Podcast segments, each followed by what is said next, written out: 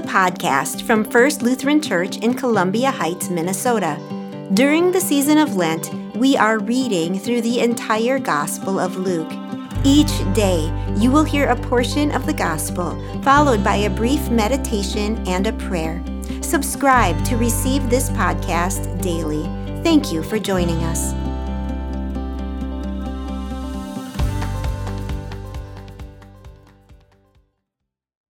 Hello, this is Pastor Jill. Today we are reading Luke 23, verses 1 through 25. Then the assembly rose as a body and brought Jesus before Pilate.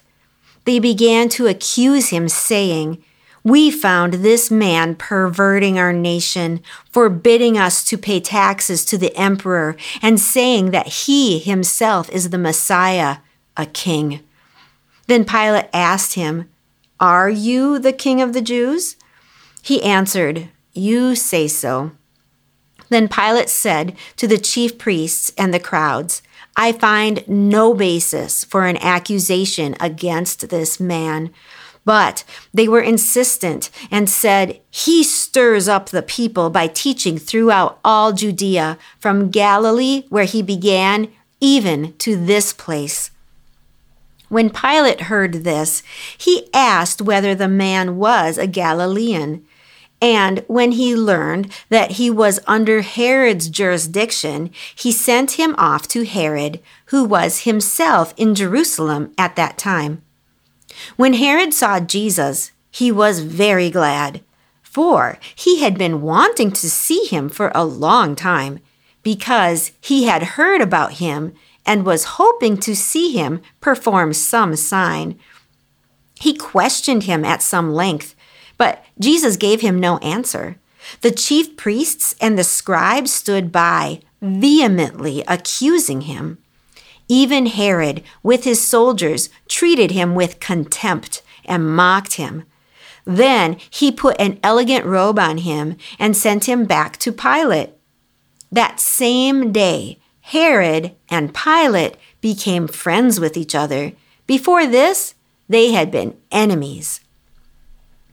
Pilate then called together the chief priests, the leaders, and the people, and said to them, You brought me this man as one who was perverting the people, and here I have examined him in your presence, and have not found this man guilty of any of your charges against him. Neither has Herod, for he sent him back to us. Indeed, he has done nothing to deserve death. I will therefore have him flogged and release him. Then they all shouted out together, Away with this fellow! Release Barabbas to us! This was a man who had been put in prison for an insurrection that had publicly taken place in this city and for murder. Pilate, wanting to release Jesus, addressed them again. But they kept shouting, Crucify, crucify him. A third time he said to them, Why? What evil has he done?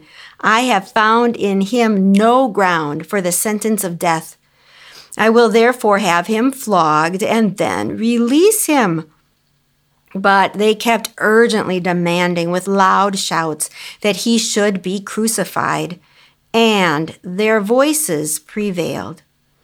So Pilate gave his verdict that their demand should be granted. He released the man they asked for, the one who had been put in prison for insurrection and murder, and he handed Jesus over as they wished. Here ends our reading. It's so interesting that we hear this passage the very week we, as citizens of the United States, are also being required to file and perhaps pay our taxes. In just three days, our U.S. law says that we must make a reckoning with what we owe to our government. I truly appreciate all the services my government provides for me and for others in this nation. I'm extremely grateful for our fire and police departments, for roads and the crews that maintain them, and for people willing to use their time to deal with governing and protecting this nation on my behalf.